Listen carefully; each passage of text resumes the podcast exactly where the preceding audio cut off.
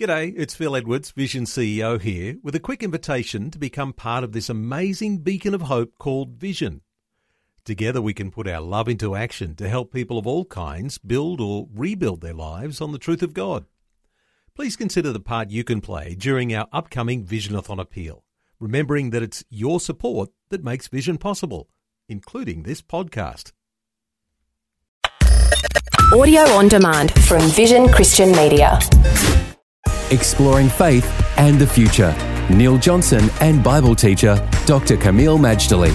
We're back in what we've been calling God's Gym, talking about personal training when it comes to growing spiritually, with the goal, of course, being a mature Christian believer. We've been talking about the quiet time, some of the elements of that quiet time, Kameel. Let's pick up today on prayer and praise. Neil, it almost sounds like a contradiction having a quiet time and then having prayer and praise, which implies some noise. Now, of course, for some people, when they pray and they praise, they're, they're pretty quiet. But I want to uh, encourage anyone who's hearing this that prayer and praise with thanksgiving is something that will make a massive difference in your devotional life, which in turn will enhance your spiritual growth and maturity. It's really strange because we can go to a football match screaming our lungs out, but when it comes to the house of God, for some reason we think we're supposed to go dead quiet. And my understanding, and I'm pretty sure I, I have it right on this one, is that when it comes to the presence of God, the throne room of God, the house of God, heaven itself, none of these are quiet places. They're not like the public library, and clearly not like the mortuary. God is the God of the living, not the God of the dead.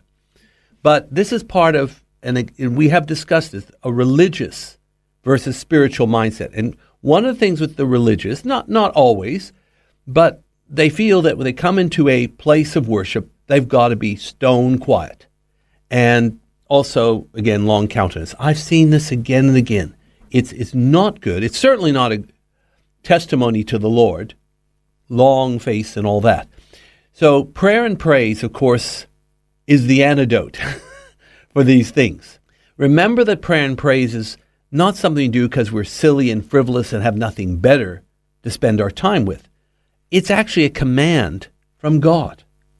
It says in Psalm 150, verse 6, the very last verse of the Psalms, let everything that hath breath praise the Lord.